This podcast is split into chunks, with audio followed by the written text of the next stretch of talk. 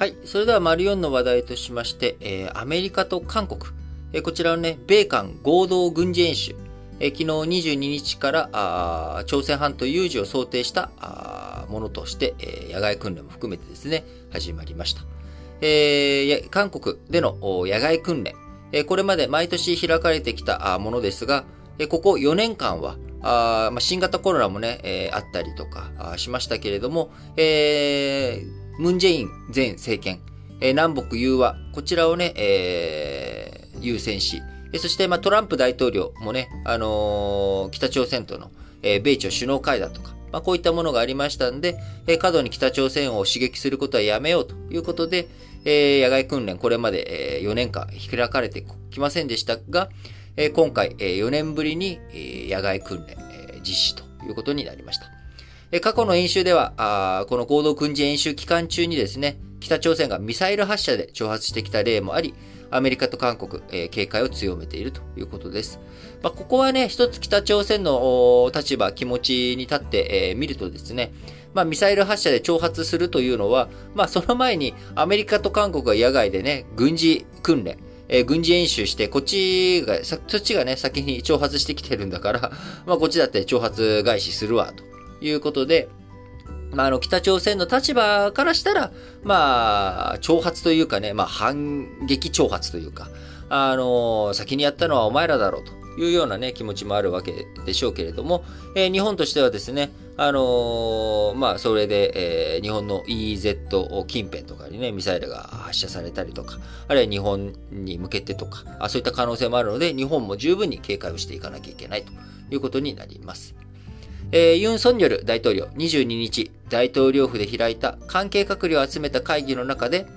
今回の演習は変化する戦争の様相に合わせ、政府の非常体制を新たに整備する出発点になると、その意義についてね、強調したと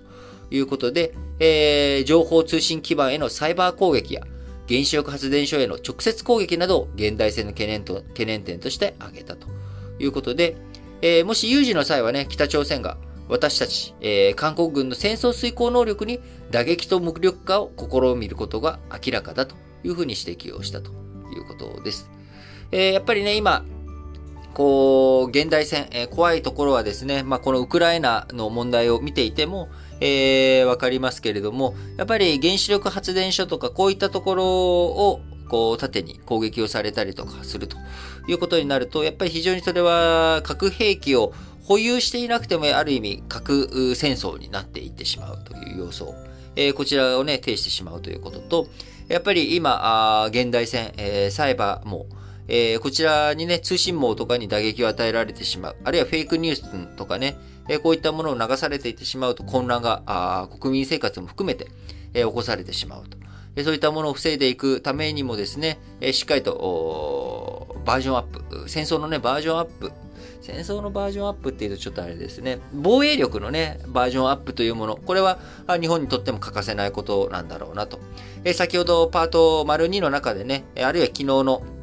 中でもお話をしましたけれども、やっぱり防衛力とかこういったものは日進月歩でどんどん進んでいく。そして、え戦争というものはですね、え悲しいかな、実戦を超えて、えー、いろいろと発展していってしまう。まあ、戦争のね、ための武器とかそういったものっていうのは発展しないに越したことはないんですが、え過去の歴史を振り返ってみればですね、えやっぱり戦争を重ねていく、勝つためにどうしたらいいのかっていう工夫をしていくこと、えこういったものはね、単なる軍事演習とかではなく、やっぱ実戦を踏まえて、えいろんなものっていうのは成長していってしまうんですよね。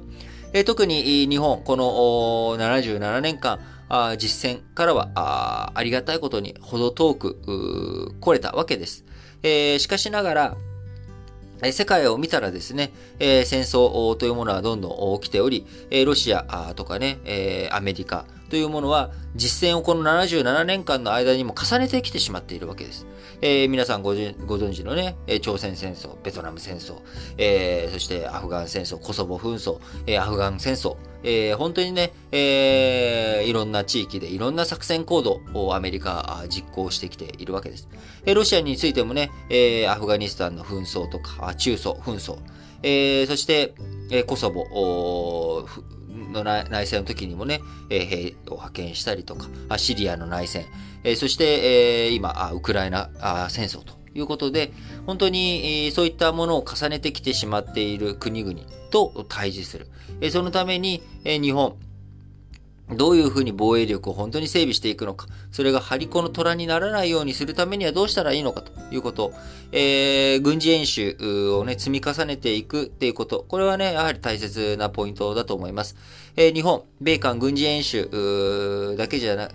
にね、僕は日米韓の3カ国での連携の軍事演習というものが今後やっていかなきゃいけないことだと思っており、そのためにもですね、えー、日韓、えー、日本と韓国の間に横たわる種々の問題、えー、こういった問題を解決していきながら、あ相互にね、え、不信感を脱却して、政府レベル、あるいは安全保障レベルでは、まあ、あいつらいろんな問題抱えてるけれども、えー、一緒に、その、北朝鮮の脅威と向き合う。あるいは、ロシアとか、